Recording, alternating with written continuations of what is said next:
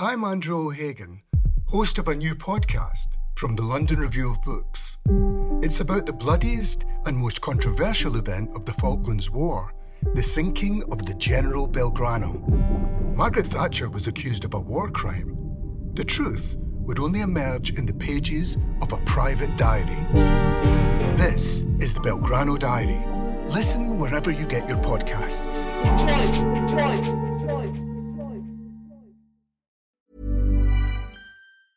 Quality sleep is essential. That's why the Sleep Number Smart Bed is designed for your ever evolving sleep needs. Need a bed that's firmer or softer on either side? Helps you sleep at a comfortable temperature? Sleep Number Smart Beds let you individualize your comfort so you sleep better together. JD Power ranks Sleep Number number 1 in customer satisfaction with mattresses purchased in-store. And now, save 50% on the Sleep Number limited edition Smart Bed for a limited time. For JD Power 2023 award information, visit jdpower.com/awards. Only at a Sleep Number store or sleepnumber.com.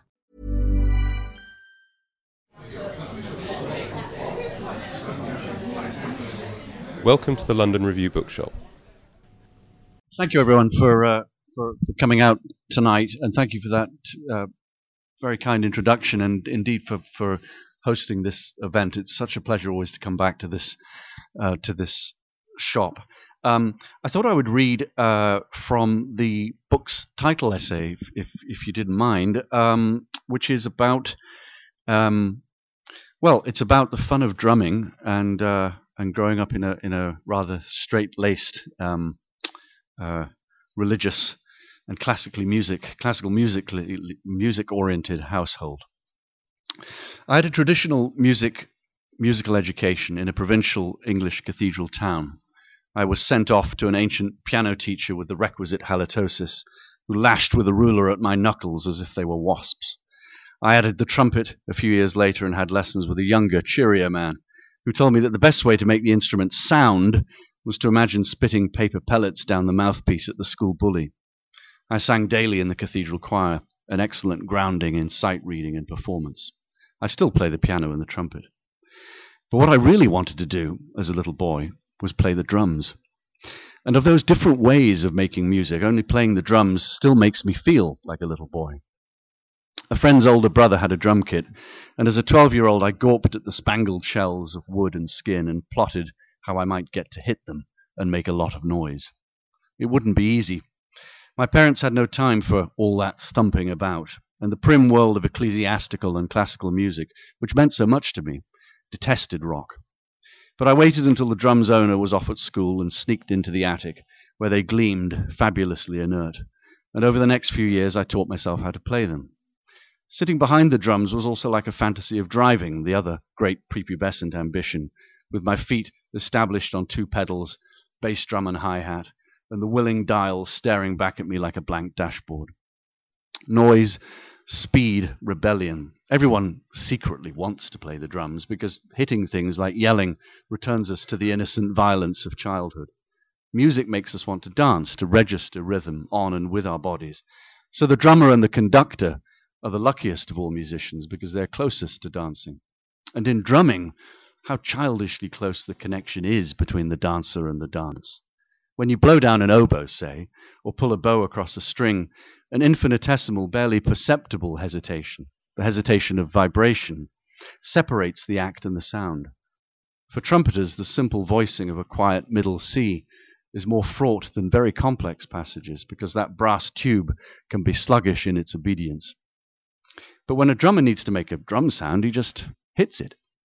The stick or hand comes down and the skin bellows. The narrator of Thomas Bernhard's novel, The Loser, a pianist crazed with dreams of genius and obsessed with Glenn Gould, expresses the impossible longing to become the piano, to be at one with it. When you play the drums, you are the drums. Le tom tom, c'est moi, as Wallace Stevens put it. The drummer who was the drums when I was a boy was The Who's Keith Moon, though he was already dead by the time I first heard him. He was the drums, not because he was the most technically accomplished of drummers, but because his many armed, joyous, semaphoring lunacy suggested a man possessed by the antic spirit of drumming. He was pure, irresponsible, restless childishness.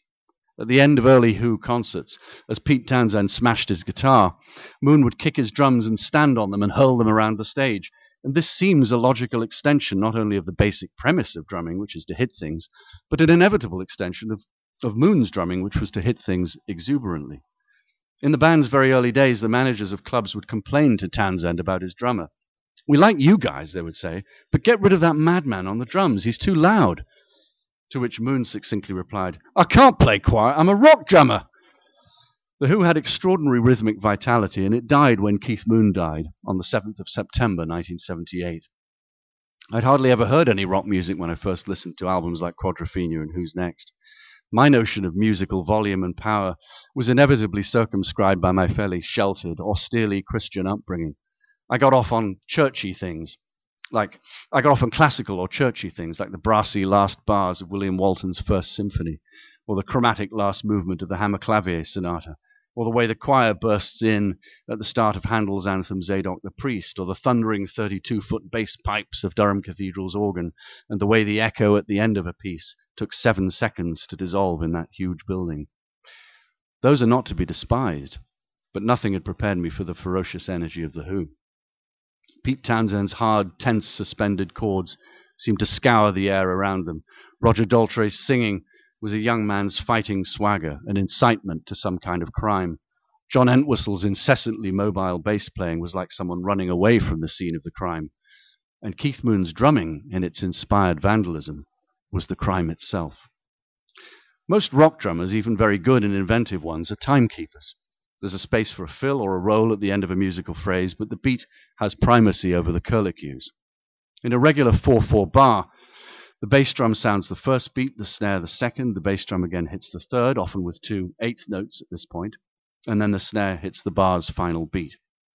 This results in the familiar boom da, boom boom da sound of most rock drumming.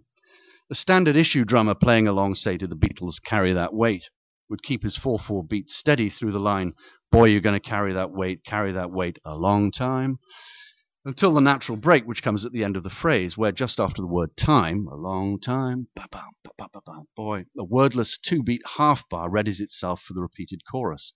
In that half bar, there might be space for a quick roll, or a roll in a triplet, or something fancy with snare and hi hat. Really, any variety of filler.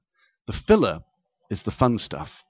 And it could be said without much exaggeration that, that nearly all the fun stuff in drumming takes place in those two empty beats between the end of a phrase and the start of another. Ringo Starr, who interpreted his role fairly modestly, does nothing much in that two beat space. Mostly, he just provides eight even, straightforward sixteenth notes. Da da da da da da da da. In a good cover version of the song, Phil Collins, an extremely sophisticated drummer who was never a modest performer with Genesis, does a tight roll that begins with featherlight delicacy on a tom tom and ends more firmly on his snare before going back to the beat. But whatever their stylistic differences, the modest and the sophisticated drummer share an understanding that there's a proper space for keeping the beat and a much smaller space for departing from it, like a timeout area in a classroom. The difference is just that the sophisticated drummer is much more often in timeout and is always busily showing off to the rest of the class while he's there. Keith Moon ripped all this up. There's no time out in his drumming because there's no time in. It's all fun stuff. The first principle of Moon's drumming was that drummers do not exist to keep the beat. He did keep the beat, of course, and well, but he did it by every method except the traditional one. Drumming is repetition, as is rock music generally. And Moon clearly found repetition dull. So he played the drums like no one else, and not even like himself. I mean that no two bars of Moon's playing ever sounds the same. He's in revolt against consist- consistency. He's always vandalizing repetition. Everyone else in the band gets to improvise, so why should the drummer be nothing more than a condemned metronome? He saw himself as a soloist, playing with an ensemble of other soloists.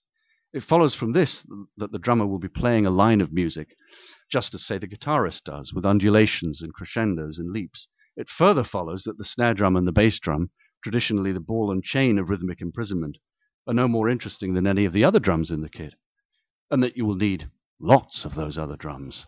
Lots and lots. By the mid 1970s, when Moon's kit was said to be the biggest in the world, And what a deliciously absurd conceit, anyway. He had two bass drums and at least 12 tom toms arrayed in stacks like squadrons of spotlights. He looked like a cheerful boy who had built elaborate fortifications for the sole purpose of destroying them. But he needed all those drums, as a flute needs all its stops or a harp its strings, so that his tremendous bubbling cascades, his liquid journeys, could be voiced. He needed not to run out of drums as he ran around them. Aver- average musical performance, like athletic prowess and viticulture, and perhaps novel writing, has probably improved in the last century. Nowadays, more and more pianists can brilliantly run off some Chopin or Rachmaninoff in a concert hall, and the guy at the local drum shop is probably technically more adept than Keith Moon ever was.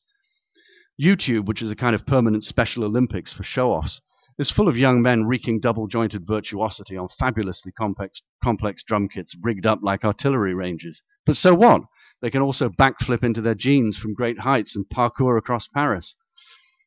Moon disliked drum solos and didn't perform them. The only one I've seen is pretty bad, a piece of anti performance art. Moon sloppy and mindless, apparently drunk or stoned or both, and almost collapsing into the drums while he pounds them like pillows. He may have lacked the, con- the control necessary to sustain a long, complex solo. More likely, he needed the kinetic adventures of The Who to provoke him into his own. His cheerful way of conceding this was his celebrated remark that I'm the best Keith Moon style drummer in the world, which was also a way of saying I'm the best Who style drummer in the world. Keith Moon style drumming is a lucky combination of the artful and the artless. To, to begin at the beginning, his drums always sounded good. He hit them nice and hard and tuned the bigger tom toms low. Not for him the little eunuch toms of Kenny Jones, who palely succeeded him in The Who after Moon's death. He kept his snare pretty dry, this isn't a small thing. The talentless three piece jazz combo at your local hotel ballroom, dinner jacketed old timers hacking through the old favorites, almost certainly features a so called drummer whose sticks are used so lightly that they barely embarrass the skins, and whose snare, wet, buzzy, loose, sounds like a repeated sneeze. A good dry snare, properly struck, is a bark, a crack, a report. How a drummer hits the snare and how it sounds can determine a band's entire dynamic. Groups like Supertramp and the Eagles seem soft in large part because the snare is so drippy and mildly used, and not just because elves are apparently squeezing the singer's testicles. There are three great albums by The Who, and these are also the three greatest Moon records. Live at Leeds, 1970, a recording of an explosive concert at Leeds University on the 14th of February, 1970, generally considered one of the greatest live albums in rock. Who's Next, 1971, the most famous Who album and Quadrophenia 1973, a kind of successor to Tommy, a rock opera that nostalgically separate, celebrates the 1960s mod culture that had provoked and nourished the band in its earlier days. On these are such songs as Substitute, My Generation, See Me, Feel Me, Listening to You, Won't Get Fooled Again, Baba O'Riley, The Song Is Over, The Real Me, and Love Reign O'er Me. There's no great difference between the live concert recordings and the studio songs. All of them are full of improvisation and structured anarchy, fluffs and misses. All of them seem to have the rushed gratitude of something achieved only once. From which emerges the second great principle of Moon's drumming, namely, that one is always performing, not recording, and that making mistakes is simply part of the locomotion of vitality. In the wonderful song The Dirty Jobs on Quadrophenia, you can hear Moon accidentally knock his sticks together three separate times while traveling around the kit. Today, most drummers would be horrified to be caught out on tape like this. For Moon, this vitality meant trying to shape oneself to the cha- changing dynamics of the music, listening, listening as much to the percussive deviations of the bass line as to the steady, obvious line of the lead singer. As a result, it's impossible to separate him from the music The Who made. The story goes that in 1968, Jimmy Page wanted Jen- John Entwistle on bass and Keith Moon on drums for his new band. And as sensational as this group might have been, it wouldn't have sounded either like Led Zeppelin or The Who. If Led Zeppelin's drum, drummer John Bonham was substituted for Moon on Won't Get Fooled Again, the song would lose half its passionate propulsion, half its wild excess. If Moon sat in for Bonham on Good Times, Bad Times, the tight stability of that piece would instantly evaporate. Bonham's drumming sounds as if he's thought about phrasing. He never overreaches himself because he seems to have so perfectly measured the relationship between rhythmic order and rhythmic deviation.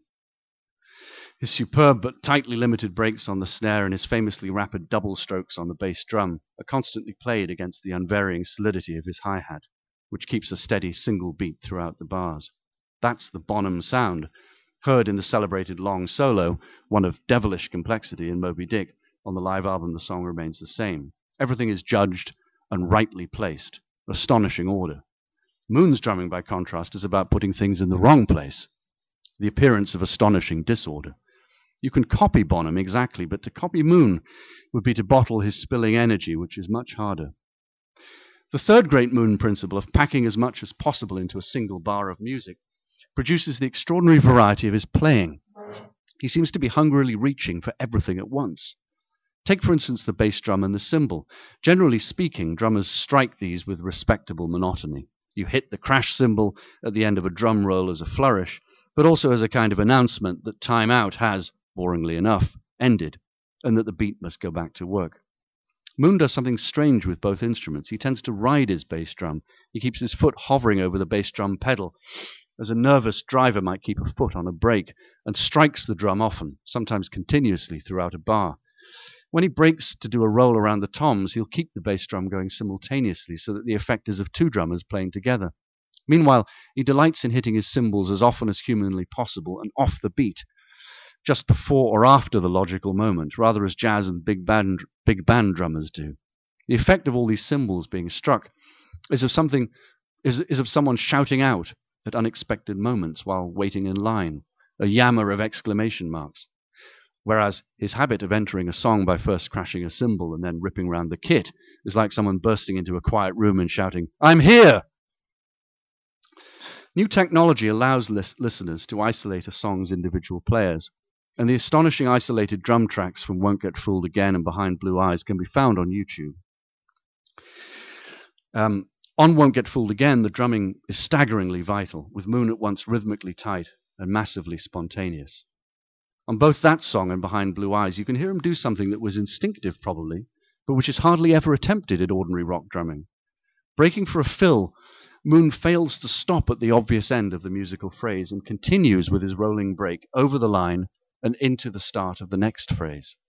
In poetry, this failure to stop at the end of the line, this challenge to metrical closure, this desire to get more in, is called enjambment. Moon is the drummer of enjambment. For me, this playing is like an ideal sentence of prose, a sentence I've always wanted to write and never quite had the confidence to. A large, passionate onrush, formally controlled and joyously messy, propulsive but digressively self interrupted, attired but dishevelled, careful and lawless, right and wrong. You can encounter such sentences in Lawrence's prose, in Bellows, sometimes in David Foster Wallace's. Such a sentence would be a breaking out, an escape. And drumming has always represented for me that dream of escape, when the body forgets itself, surrenders its awful self consciousness. I taught myself the drums, but for years I was so busy being a good boy that I lacked the courage to own any drums. One could timidly admit to playing them, only if that meant that one never actually played them. At school, I did play in a rock band, but I kept the fact fairly quiet. The kids I played rock music with did not overlap with the world of classical music. Drumming was a notional add on, a supplement to the playing of proper instruments, a merely licensed rebellion. At school, the classical music path was the scholastic path. Choir school was like being at conservatory, daily rehearsal and performance. And then, later as a teenager, to work hard at the piano, to sing in the choir, to play the trumpet in a youth orchestra, to pass exams in music theory, to study sonata form in Beethoven or sit for a music scholarship, to talk to one's parents about Bach or even daringly the Beatles, to see the London Symphony Orchestra, or even just to fall asleep during Aida. All that was approved, was part of being a good student. Nowadays, I see school kids bustling along the pavement, their large instrument cases strapped to them like diligent coffins, and I know their weight of obedience. Happy obedience, too. That cello or French horn brings lasting joy and a repertoire more demanding and subtle than rock music's. But fuck the laudable ideologies, as Roth's Mickey Sabbath puts it. Subtlety is not rebellion, and subtlety is not freedom, and sometimes it's rebellious freedom that one wants, and only rock music can deliver it. And sometimes one despises oneself in near middle age for still being such a merely good student. Georges Bataille has some haunting words about how the workplace is the scene of our domestication and repression. It's where we're forced to put away our Dionysianism. The crazy sex from the night before is as if forgotten. The drunken marital argument of the weekend is erased. The antic children have disappeared. All the writhing, passionate music of life is turned off, and the excremental body is fraudulently clothed. A false bourgeois order dresses you, and the sack and quick penury await you if you don't obey. But Georges Bataille might also have mentioned school, for school is work too, work before the adult workplace and school tutors the adolescent in repression and the rectitude of the bourgeois order, at the very moment in life when temperamentally and biologically one is most Dionysiac and most enraged by the hypocritical ordinances of the parental league. So adolescence quickly gets split into two, with an inner and outer self, a lawless sprite inside and a lawful ambassador outside. Rock music, or your first sexual relationship, or reading or writing poetry, or probably all four at once, why not? represent the possibilities for inward escape. And playing rock is different again from playing classical music or from writing poetry or painting. In all these other arts, though there may be trance like moments and even stages of wildness and excess, the pressure of creating lasting forms demands discipline and silence, a charged, concentrated precision. Mindful of Pascal's severe aphorism about the importance of staying quietly in a room, staying quietly in a room, one does just that. One did just that, even at the age of 16, and stares at the sheet of paper, even if the words are not coming. Writing and reading, beautiful as they are, still carry with them the faintest odor of the exam room. Rock music, though, is noise, improvisation, collaboration, theatre, exuberance, showing off, truancy, pantomime, aggression, bliss, tranced collectivity. It's not concentration so much as fission. Imagine then the allure of The Who, whose vandalizing velocity was such an incitement to the adolescent's demon sprite. I'm wet and I'm cold, but thank God I ain't old, sang young Roger Daltrey on Quadrophenia in a song about a mod teenager, named Jimmy no less, who gets thrown out of his home. Here by the sea and sand, nothing ever goes as planned. I just couldn't face going home. It was such a drag on my own. They finally threw me out. My mum got drank, drunk on stout, my dad couldn't stand on two feet as he lectured about morality. The Who were a kind of performance art band. There was plenty of calculation amid the carelessness. Pete Townshend was a graduate of the Ealing Art School, whose other musical alumni from the 1960s were Freddie Mercury and Ronnie Wood, and has sometimes claimed that the idea of smashing his guitar on stage was partly inspired by Gustav Metzger's auto-destructive art movement. That high tone is quite Townshendian. But in one way, it's hard not to think of Keith Moon's life as a perpetual happening, a gaudy, precarious, self destructing art installation whose gallery placard simply reads, The Rock and Roll Life, Late 20th Century. In a manner that's also true of his drumming, he seemed to live at once naively and self consciously, utterly spontaneous in his scandalous misbehavior, and yet also aware that this is how one should live if one is a famous and rich rock musician. His parody is very hard to separate from his originality. His parody is his originality. This is one of the most charming elements of his posture behind the drum kit. He's always clowning around, standing up sometimes, at other times puffing out his cheeks like Dizzy Gillespie, grimacing and grinning like a fool in some opera bouffe, twirling his sticks, doing silly phantom rolls just above the skins of the drums. A child might think that Moon was a circus performer. Actually, my child does think that one of them does think that Keith Moon was a circus performer, is drumming like his life was a serious joke. Nowadays, Moon would probably probably be classed as having both ADHD and bipolar disorder. Fortunately, fortunately for the rest of us, he grew up in post-war, non-therapeutic Britain and medicated himself with booze, illegal drumming, drugs, and illegal drumming. Born into a modest working-class household in North London in 1946, Moon had a paltry education. He was restless, hyperactive, and often played to the gallery. An art teacher described him as retarded art- artistically, idiotic in other respects. And the authorities, that's how school reports used to be written. And the authorities were doubtless relieved when he left school at the age of 15. You never felt one day he's going to be famous, a friend told Tony Fletcher, Moon's biographer. You felt more likely that he was going to end up in prison. He had little formal training on the drums. As Gogol's brilliant prose or Richard Burton's swaggering acting embody the temperamental exhibitionism of their creators, so Moon's playing is an extension of his theatrical hyperactivity. His mother noticed that he got bored easily and quickly lost interest in his train set or Meccano. Throughout his short life, he was seemingly addicted to practical jokes. He set off cherry bombs in hotels, dressed up as Adolf Hitler or Noel Coward, rode a wheelchair down an airport staircase, smashed up hotel rooms, drove a car into a swimming pool, and got arrested for breaching the peace. On planes, he might do his chicken soup routine, which involved carrying a can of Campbell's chicken soup on board, emptying it unseen into a sick bag, and then pretending to retch violently. At which point, quote, he would raise it and pour the sick like soup back into his mouth, offering up a hearty sigh of relief, while innocently inquiring of fellow passengers what they found so disgusting. There was a relentlessness, a curious, drunken patience to, his, to this theatricalism, which often needed preparation and forethought, and certainly demanded a kind of addicted commitment. Quote, Keith wore the Nazi uniform like something of a second skin, donning it intermittently for the next six or seven years, writes Tony Fletcher. Six or seven years?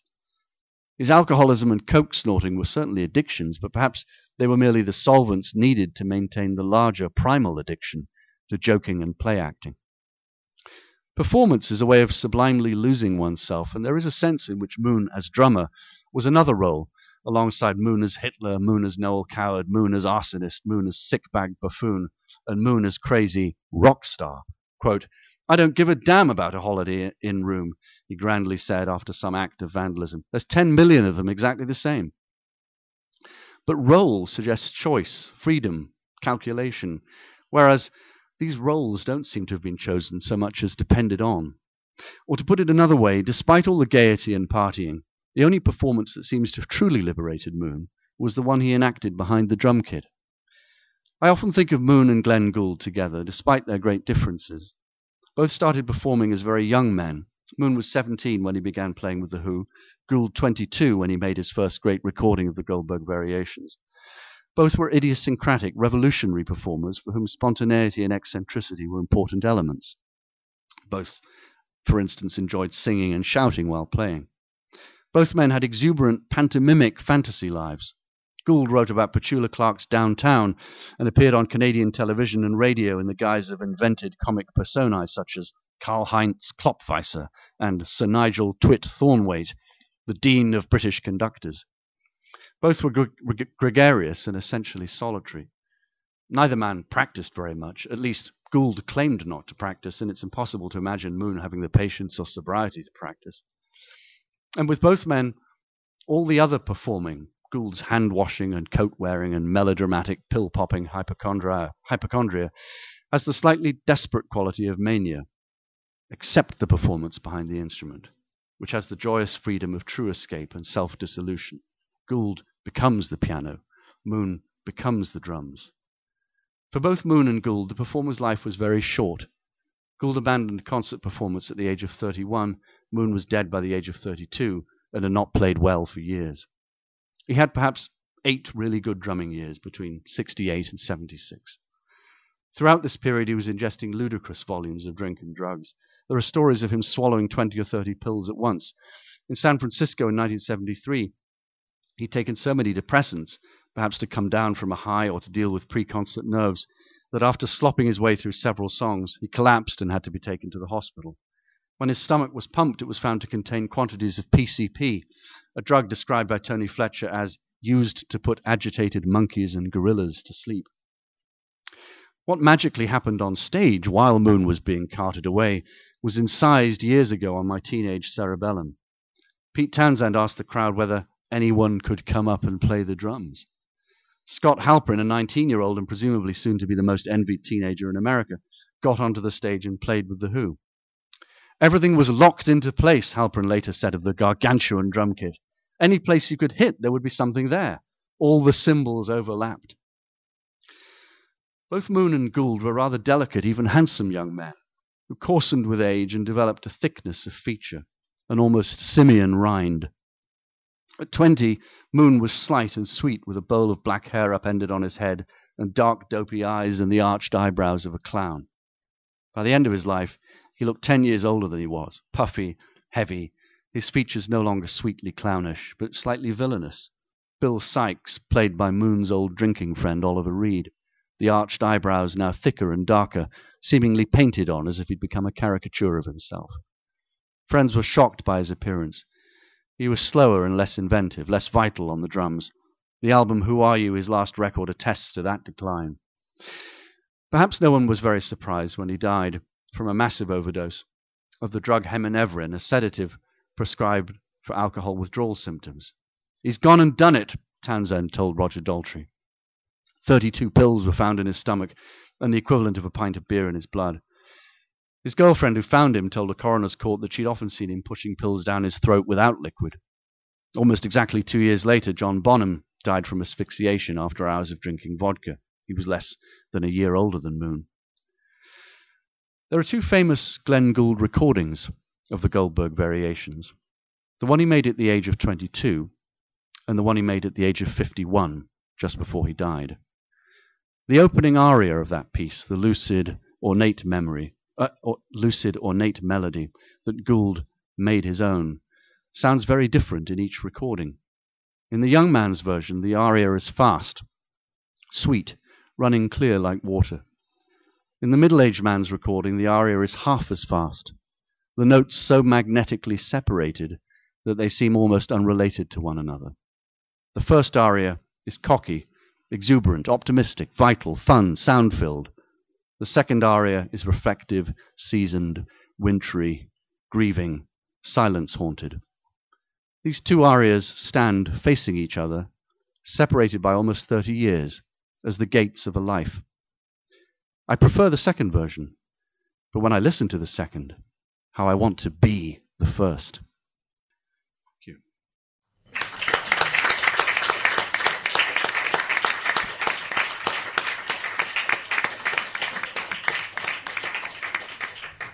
Very happy to take questions either that about that essay or, or anything else. Yeah. Yeah, hello. Um, I'd like to return you to what you're saying about the, you know, the ideal sentence. Mm-hmm. Um, mm. And clearly, you are a fan of prose. But I read a couple of reviews by you last year. One of Sheila Heti, one of um, My Struggle, mm-hmm. where you were very careful to say that the prose was problematic. Let's say, mm-hmm. and yet those two books both appeared on your favourite book of the year list. So I wondered how important prose was to you as as something to judge in an overall novel. I think you know that's a question I keep on coming back to myself, um, and maybe that you know maybe that struggle is never resolved um, because okay, yeah, there is an ideal sentence. Perhaps let's let's assume that that's even true. But I, I think for the purposes of that essay, there's an ideal sentence. Okay, um, but then it's a sentence that's being put to work in a novel. And, and, and Virginia Woolf was right to say, you know, novelists don't write sentences, just sentences. They write chapters, scenes, and chapters. And there's a rhythm to a novel, which isn't just the, the rhythm of the sentence.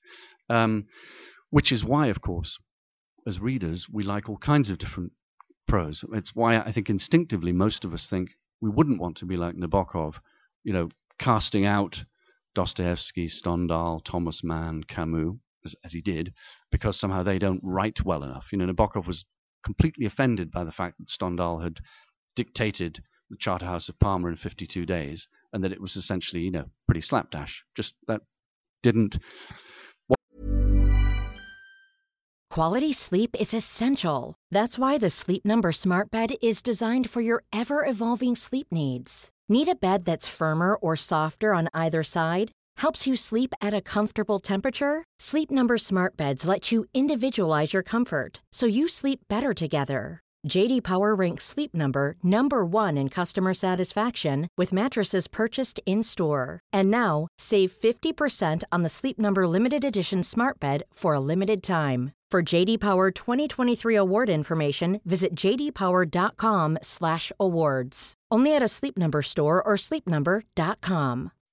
When you make decisions for your company, you look for the no-brainers. If you have a lot of mailing to do, stamps.com is the ultimate no-brainer. Use the stamps.com mobile app to mail everything you need to keep your business running with up to 89% off USPS and UPS. Make the same no-brainer decision as over 1 million other businesses with stamps.com. Use code program for a special offer. That's stamps.com, code program.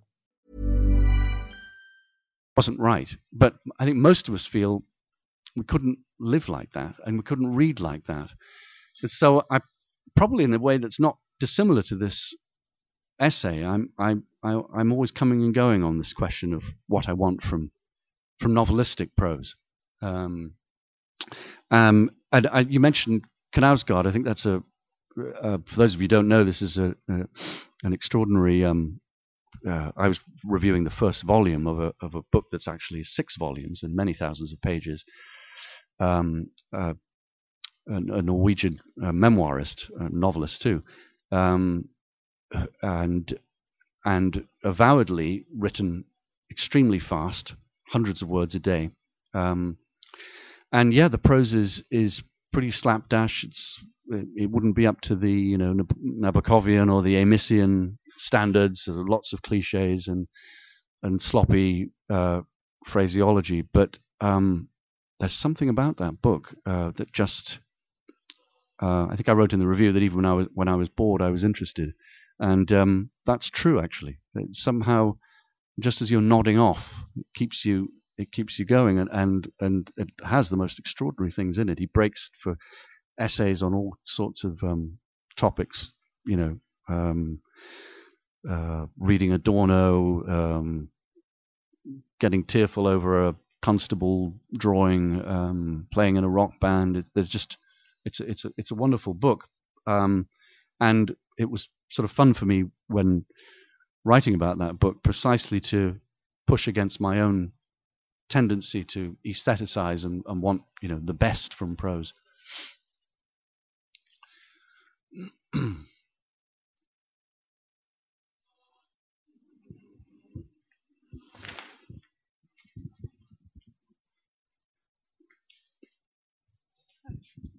Hi. Um, I was wondering if you thought we could ask the same questions of literature that we can ask of religion, and if not, how are the questions different?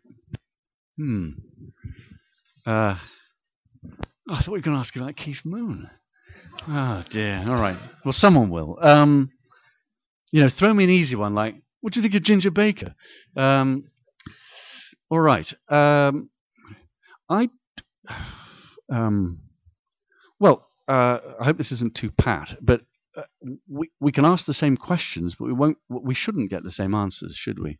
Um, I was all, always quite affected when I was younger by reading um, T.S. Eliot's essays on.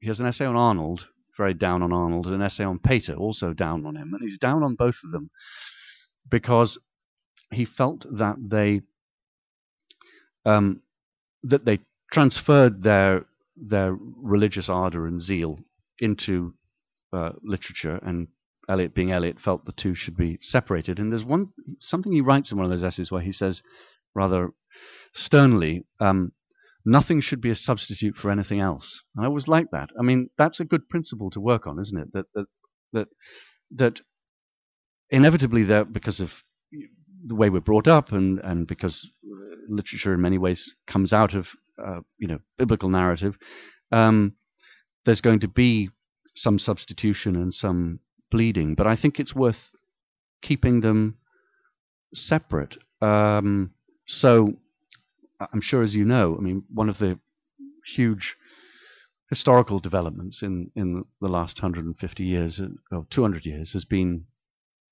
um, has been the way in which scholars and, and ordinary readers have come to view the biblical stories, particularly the Gospels, as if they were reading literature. Um, that's what Benjamin Jowett said famously, you know, in 1850. Um, we should read them like we read literature, and, and we'll see that they're stories constructed, sometimes well, sometimes less well. Um, but I suppose in, in, a sort of old-fashioned way that probably reveals my um, uh, religious background to, to even to, all that, that I've for all that I've pushed against it. Um, I think that it's worth demanding of um, religious texts that they that they aren't just fiction, that they do disclose they, that they disclose something um, that some creator that isn't just human. right? In other words, of course, they're they're written by human beings, but but I think it's worth keeping alive the idea of revelation and and letting religion stand or fall on that. I don't believe in revelation, but um, but it makes sense to me at least when someone when someone says he is, uh, who does. Um, there's a little there's a fun thing that you know Richard Dawkins did a um, one of those documentary things that he's always doing about prosecuting religion um, uh, with Rowan Williams. He sort of captures Rowan Williams in that, some crypt, you know, and um, you know they're both playing up to type. So so Dawkins in his sort of high voiced Oxonian way says, you know, do do do you really believe in in in in, in miracles in the virgin birth? Um, and Rowan Williams sort of tugs on his beard and says, um, well, um, it, uh, it's uh, not exactly. Um, and then sort of Dawkins comes in and says, uh, but, but they're not metaphors. Surely they're not metaphors. I mean, I like poetry as much as anyone else does, but, but they're, they're surely not just, they're not poems. And Williams, crushingly, you know, Williams says, so some sort of gobbledygook. He says something like, um, no, they're not, they're not supernatural events, um, but perhaps there are moments, the virgin birth would be an example, there are moments where history opens itself up, opens a space up where something um, ahistorical might occur. And you could see, you know, Dawkins is just thinking, you don't, you don't, you're not any different from me. You, you, you won't concede it, but you, what you can't do is say, actually, there's some revelation here, and religion is different from, right? It's precisely held to account on this question of metaphor. And essentially, Williams cannot say it's, it's metaphor or, or it's story. There, has to, and I don't blame him because he's got a lot in, invested in not saying that. But I don't mean that cynically. I just, of course, I, I mean, but but um, but I, I think it's it is worth trying to to sharpen these these distinctions. So, some of your writing, um, you're very kind of keen in a in a sometimes slightly stern way on a kind of Chekhovian sentence mm-hmm. that doesn't stray beyond the characters. Yes. Thoughts. Whereas Keith Moon's drawing seems almost the opposite of that to me, like a very intrusive narrative voice. I wonder if you saw a, a contradiction there. If you're more open to more sort of flamboyant than you perhaps were at one point. You mean like my narrative voice or Keith Moon's? Keith Moon's drumming. Yeah, yeah, seems yeah. like an intrusive kind of. He doesn't Yeah. serve the song. He kind of Yeah. stands in front and shows off. Uh, and the second question uh, would be: Would you be able to demonstrate some finger drumming for us? now there it gets easy. Um, well, I- I'll try and do some some finger drumming for you, but I need surfaces. Um, well, this is a good surface. Um, I, I I'm totally with you. I mean, uh, yes, sometimes I am a little bit stern and and and Chekhovian, and and it's true that I love I love implication and things left unexplained. Um, that always seems to be um, that always seems to me risky and daring when a writer does it. Um, uh, and I'm I think I'm sort of I think I'm impressed by it in the way that I'm slightly impressed by bad manners. You know, um, it's just you sort of you know, it's like someone sort of doesn't feel a need to be nice to anyone or explain himself, and you think, wow, how do you manage to do that? I'm always going around, you know, cravenly thanking people and opening doors and so on, and you just sail through. There's a similar thing in literature, I think. I, I like that, that. I like a writer who doesn't. Henry Green, for instance, I love Henry. Henry Green does, doesn't explain and just sort of throws you in there, and you have to work it out. Chekhov, is, as, as you rightly said, who, who was an influence on Henry Green, is like this too.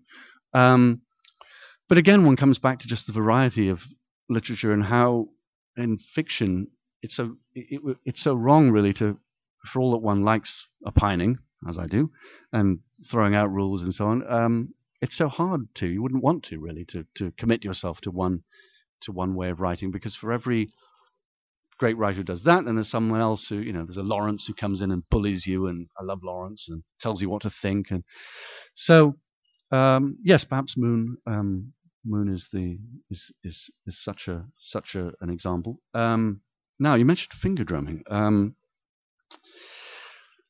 ah, well, we we need some. We need some, we need some. We got some services actually. Yes. But we should, we should mic it slightly. Yeah. Right. Uh, I'll do my best. These are probably won't be able to hear very much. Um, all right. Um,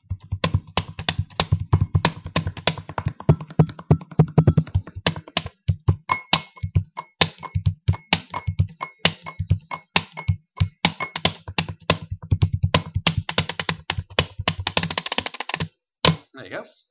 Uh, Believe me, it's a very small talent. Um, you too can be on YouTube. Uh, so, uh, other other questions? Yeah, the back there. Um, this is maybe an easy one, but in in your discussion about Lydia Davis, you talked quite a lot about the influence of her own life and Mm. our sense that we know her as a narrator when we're reading her fiction. I wondered if moving from that, you'd talk a little bit about the overlap or not overlap between fiction and nonfiction, which is a fairly hot topic at the moment, and how you feel about how those two should be separated Hmm. or not. Yeah. Um, thank you for that question. Uh, so the the qu- question refers to this uh, terrific American uh, author, short story writer, um, often writes fragments of, you know, aphoristic fragments, two or three lines or half a page, um, quite enigmatic, uh, called Lydia Davis. Um, some of them, some of them seem to have very little to do with her, and and as I say, almost achieve the the otherness of of an aphorism. Um, some of them seem to relate directly to, um, say, mourning a father, mourning a mother, uh, visiting a father in a nursing home, and that kind of thing. Um, I tend, perhaps rather more than some some reviewers do, to I've done this with Coetzee too, with Elizabeth Costello, to to sort of um, emphasize what I feel to be the personal presence of of the writer in, in the work, without I hope sort of assuming that I know what the biography is, but but simply that you can feel some charged moment where there's some kind of connection that's a little. I think we all know it when we, when we feel it, when we experience it in in writing, um, and uh, and you asked about you know differences between fiction and non-fiction. Um, well, I mean, like most readers, I enjoy both genres a great deal, um, and and of course there is, isn't there, some some crucial middle place uh, where sometimes it's very hard to say which is which. Um, I don't. What I don't especially like, and, and I've and I've been a bit hard on, I suppose, in in some pieces, is I don't particularly like the kind of evangelizing that's going on at the moment. I'm thinking of David Shields' memoir, um, manifesto, Reality Hunger, um, for for either memoir because it's reality based, or for a kind of fiction because it's reality based. Um, that seems to me sort of mistaken and, and and in principle wrong, but it's sort of theoretically wrong too, um, precisely because to go back to what I said a second ago, we can't presume to know. Uh, we, we can talk about feeling a personal pressure in something, but we can't presume to know uh, what the fictional and what the non-fictional elements are in bits of writing.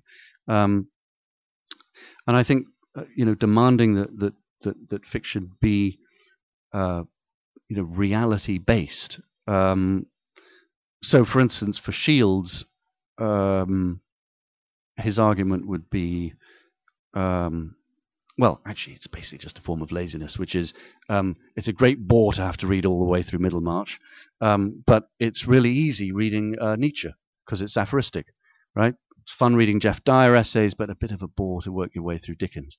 That's essentially what it is. Um, and but that's dressed up as you know Dickens and George Eliot make things up, and it's such a bore to have to go through their fictional machinery. Why don't we cut to the quick with a Sheila Heti or a Geoff Dyer or someone who's who's thrown all that crap out of the window?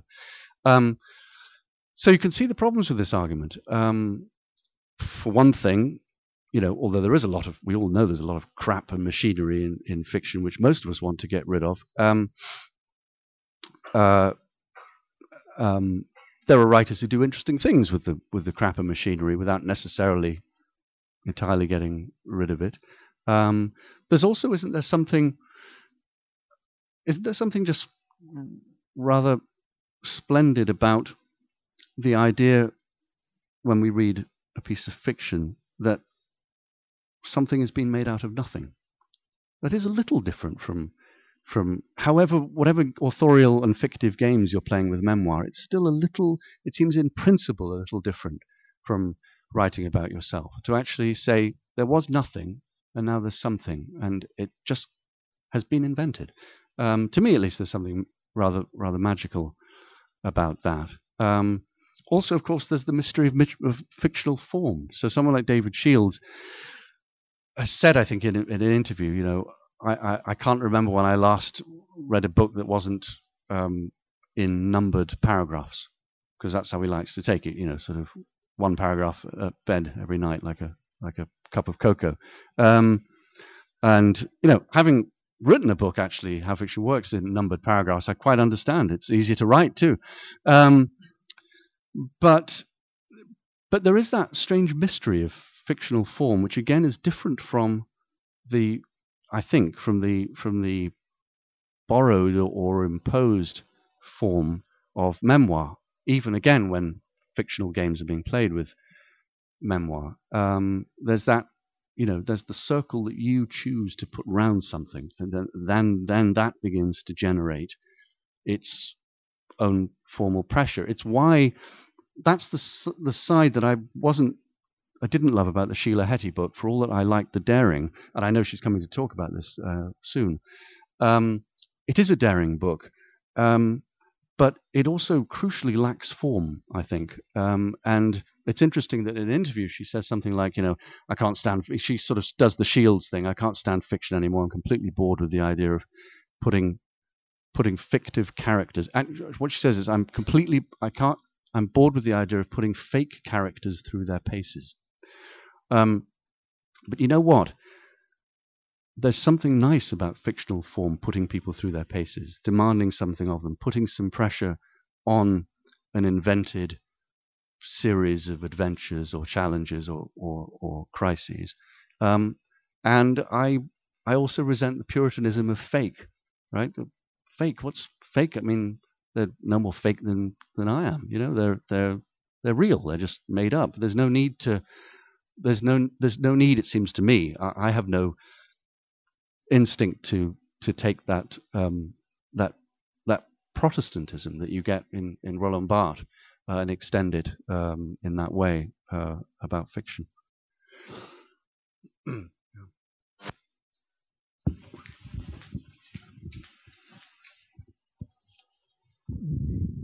I wanted to ask if, uh, if, you're defending fictional form, are you defending plot in fiction as well? No, I didn't mean plot, and, and I have a lot of. I, I, didn't specifically mean plot. I'm rather down on plot actually. I, I like I like books in which nothing happens really. Um, um, so I have an awful lot of sympathy precisely with the Shields, Geoff Dyer, Sheila Heti, um, Roland Barthes, and it does really come all from Roland Barthes, doesn't it? Um, I have a lot of sympathy with that, you know, that identifying of of all the dead machinery and trying as hard as you can to get rid of it and and throw out convention. I think Geoff Dyer says in one of his essays, um, and it's very wise words. He says, you know, he says, "I'm how many times?" He says, "Of, of I, I've seen friends who are, you know, vital and interesting and have interesting things to say, deaden themselves, freeze themselves by trying to write novels as they get further and further uh, iced up,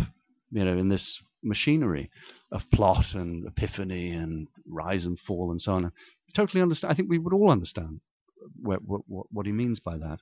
Uh, and so then, but then I think doesn't necessarily make much point to say, well, then, um, I'm just done with fake characters and putting p- people, you know, fake characters through their paces. No, then let's find new forms. Um, you know, break break the forms. That seems to me the exciting thing to do. Find writers who perhaps have a tincture of conventionality about them, but have done interesting things with with with, with, with plot or storytelling. Yeah. Oh, sorry. You, okay. Thank you. Um, I I began to notice um, your work in the New Yorker. Um, for this reason, I, I thought you were especially kind to first-time novelists. Uh-huh. Um, and I, I, I just wondered whether you have a preference for reviewing these kinds of uh, books, or how do you go about choosing the books you review? Well, if you would like to say something about Thank that. you for, for mentioning that. Um, you know, there's a sort of official answer and unofficial answer about first novelists. The official answer, and, and, and it's a true one. Um, just just because it's official doesn't mean it isn't true. But um, um, and that is, uh, I started writing for the New Yorker in 2007, and it's a big audience, much bigger than the small magazine that I worked worked for before, and um, there is some fun in introducing writers who, who most of the readers won't have heard of to to that uh, audience. Sometimes that's first novel. I just wrote about a book of a first book of short stories last couple of weeks ago, or maybe it's a writer like Elena Ferrante that most people uh, haven't read much of. Um, uh, the unofficial thing about that I feel strongly about first book first novels is is um, one of the first reviews I ever wrote for the Guardian when I was 21, 22 or something um, was a very harsh review uh, of a first novel, and um, I think I was so young and and uh, ambitious, um, eager to make a name for myself and all that sort of stuff, um, and also eager to write fiction. Uh, see what became of that, but that um, that I quite literally didn't notice that it was a first novel, and I was horrible about it. And the book came out, the review came out, both are now wisely forgotten. But a couple of weeks later, someone told me that the review, that review in the Guardian, had come out on the same day that the author's book launch party had been, and that she'd been crying. Uh, and I, of course, who, who, who wants to do that? That's a horrible thing to do. So I, I've never been critical about. Um, I mean, I've tended when being hard on writers always to choose pretty big names like Updike and people like that, or Paul Auster. You know, they can they can take it, um, but to but reserve something for for younger writers. Um, and how I choose uh, authors is very much the same way I think that it, that it happens in in other places. Um, you know, in newspapers, which is you get a sense they have an idea of what's coming up in the next six months uh, because of the publishers' catalogs, which go six months in advance. Um, you have an idea too because you've looked at those catalogs, and together you sort of work out um, a schedule. Was it? Yeah.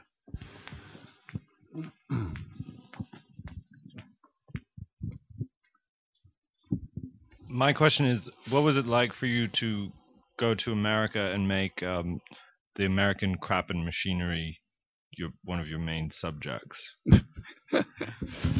Thank you very much. Uh, um, so I went to America when I was when I was thirty, um, and um, it, in some ways it was quite. Um, in many ways it was wonderful. In some some ways it was a little bit um, difficult in the first few years. Um, I'd made a small reputation here in London, um, but but it didn't exist outside London. It was just writing for newspapers here. So when I got to the States, um, it had to start all over again. And I also started in the States in Washington, D.C., a city that I never expected to be living in. But it's where I ended up because I got a job at the, at the New Republic as an editor.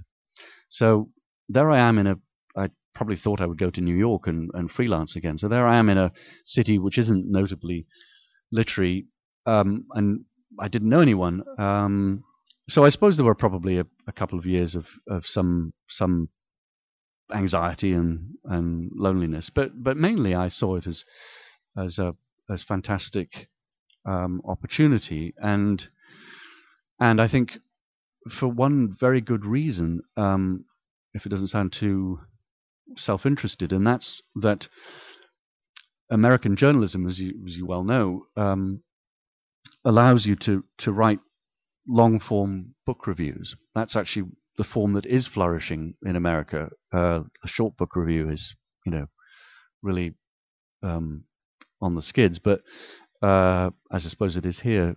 Um, but whereas here, you know, you've got the LRB and you've got the TLS, and maybe a couple of other small, smaller places for longer reviews. In the States, you have a thriving um, journalistic magazine culture, uh, which does enable serious discussion at lengths of three or four thousand words of books, and that always seemed a fantastic opportunity to me. Um, so I tried to take it uh, when when it when it came my way. Uh, maybe there's time for one more question if I haven't. Uh...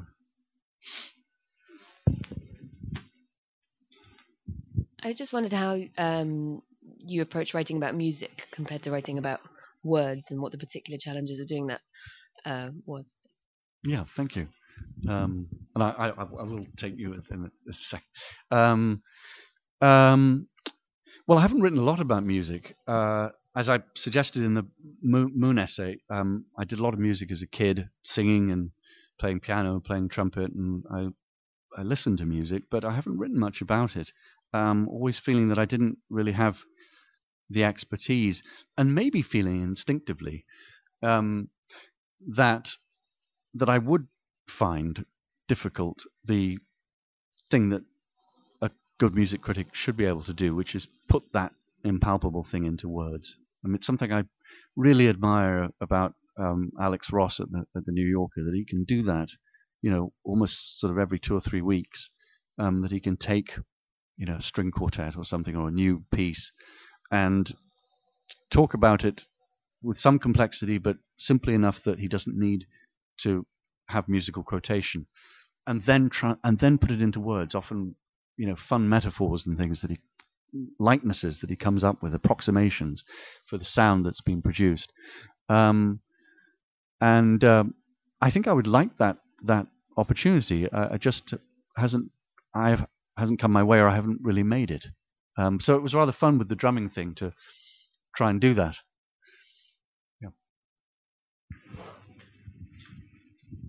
Hi, this is a, a, question I suppose provoked by the Glenn Gould point yeah. at the very end of the Keith Moon essay and yeah. how his interpretation and taste evolved over 20 years. Yes. At the end of How Fiction Works, you've got that list of authors and titles. I wonder if that would have been the same list 20 years earlier. Yeah. Um, right. Well, it would have been about half the length, wouldn't it? Because those would be the books I hadn't read. Um, and, and, and I think it does does seem it would seem a good idea with, with a book like that. By the way, I never wanted it to be called that. I wanted it to be called "The Nearest Thing to Life," which is a quote from a George Eliot essay about fiction, about realism, where she says, "You know, literature is the nearest thing to life," and I always loved that. It seemed absolutely right. You know, very close to life, but not life itself. I loved that idea. Um, but uh, but the, the publisher was very keen on on how fiction works, and I suppose um, you know, with some good reason. Um, it would be fun with a book like that that, that seems um, in the nature of a of a manual or something um, to to revisit it and update it a bit, not just the list, but some of the writing in a few years' time. Add some some newer work that's that I've written about and and and and let it change uh, change a bit. Um, yeah, I am moved by that. The, to refer to the, the Gould, I am moved by that, that Gould thing. Um, many of you will know that he did this early Goldberg variations um, when he was young, and that first aria, you know, bum bum ba da dum ba bum ba ba bum ba, moves very sweetly and at a good, unsentimental pace in the first version, and then this last one that he did, very close to his death, um, and he goes back into the studio, and it's absolutely extraordinary. You know, bum, bum, ba ba bum. It is, takes three minutes as opposed to one and a half, or five as opposed to three, whatever. It's almost double the the the length. Um, and as I said in the thing, you know, the, the notes are extraordinarily separated, so they seem almost not to relate to each other anymore. And in between the notes, even more than is usually the case with Gould, you can hear him go, mm, you know, that sort of mm noise he makes when he's playing. Mm, mm, and there's something just overpoweringly moving about that, about, about his expression and then the slowness. Um, of course, I sentimentalize it a little bit in the in the essay and make it seem as if you know he's sad about being middle aged or something. Um, maybe it's not that at all. Maybe it's just that he probably it is with Gould that he thought through. Um, he'd evolved, he'd changed, and he decided that was the speed. Um, but he's always very weird on tempo. You know, he does Beethoven at a very, very peculiar rates and isn't at all reliable on Beethoven. Um, uh, Moon, by the way, doesn't do the mmm thing. Um, when Moon just does a sort of primal scream when it, you can actually hear it on a couple of things. When he, when he does fills, he tends to go, oh! This is in, you can just hear it on the edge of the microphone. It's, it's absolutely fantastic. Um, maybe I should write an essay about about performers making noises because there's a thing I've always been I've always loved. Um, there's a there's a, a, Richter recording of of Beethoven's Sonata 109, uh, and he's uh, in that um, second movement, or the last movement of that um, sonata, the the one that begins with a sort of hymn-like tune, you know, bum bum bum bum bum. He plays it very beautifully, but what's stunning to me is that if you listen hard, you, it's not that he's he's not doing a Gould like humming. It's that you can hear him breathing. That's all. You can just hear as if he's wrestling with the music, as if he's wrestling the beauty out of it and the wrestling it into peace. You know, it's just it's so controlled, and yet you see, yeah, that's what it took. It took some strength, and you think of Richter in terms of strength to get that sweetness of tone out of the piano. Um, anyway, I've babbled on far too long. Uh, thank you very much for, for coming. Thank you for joining us for this London Review Bookshop event. For more, visit our website at www.londonreviewbookshop.co.uk or search for the London Review Bookshop on iTunes.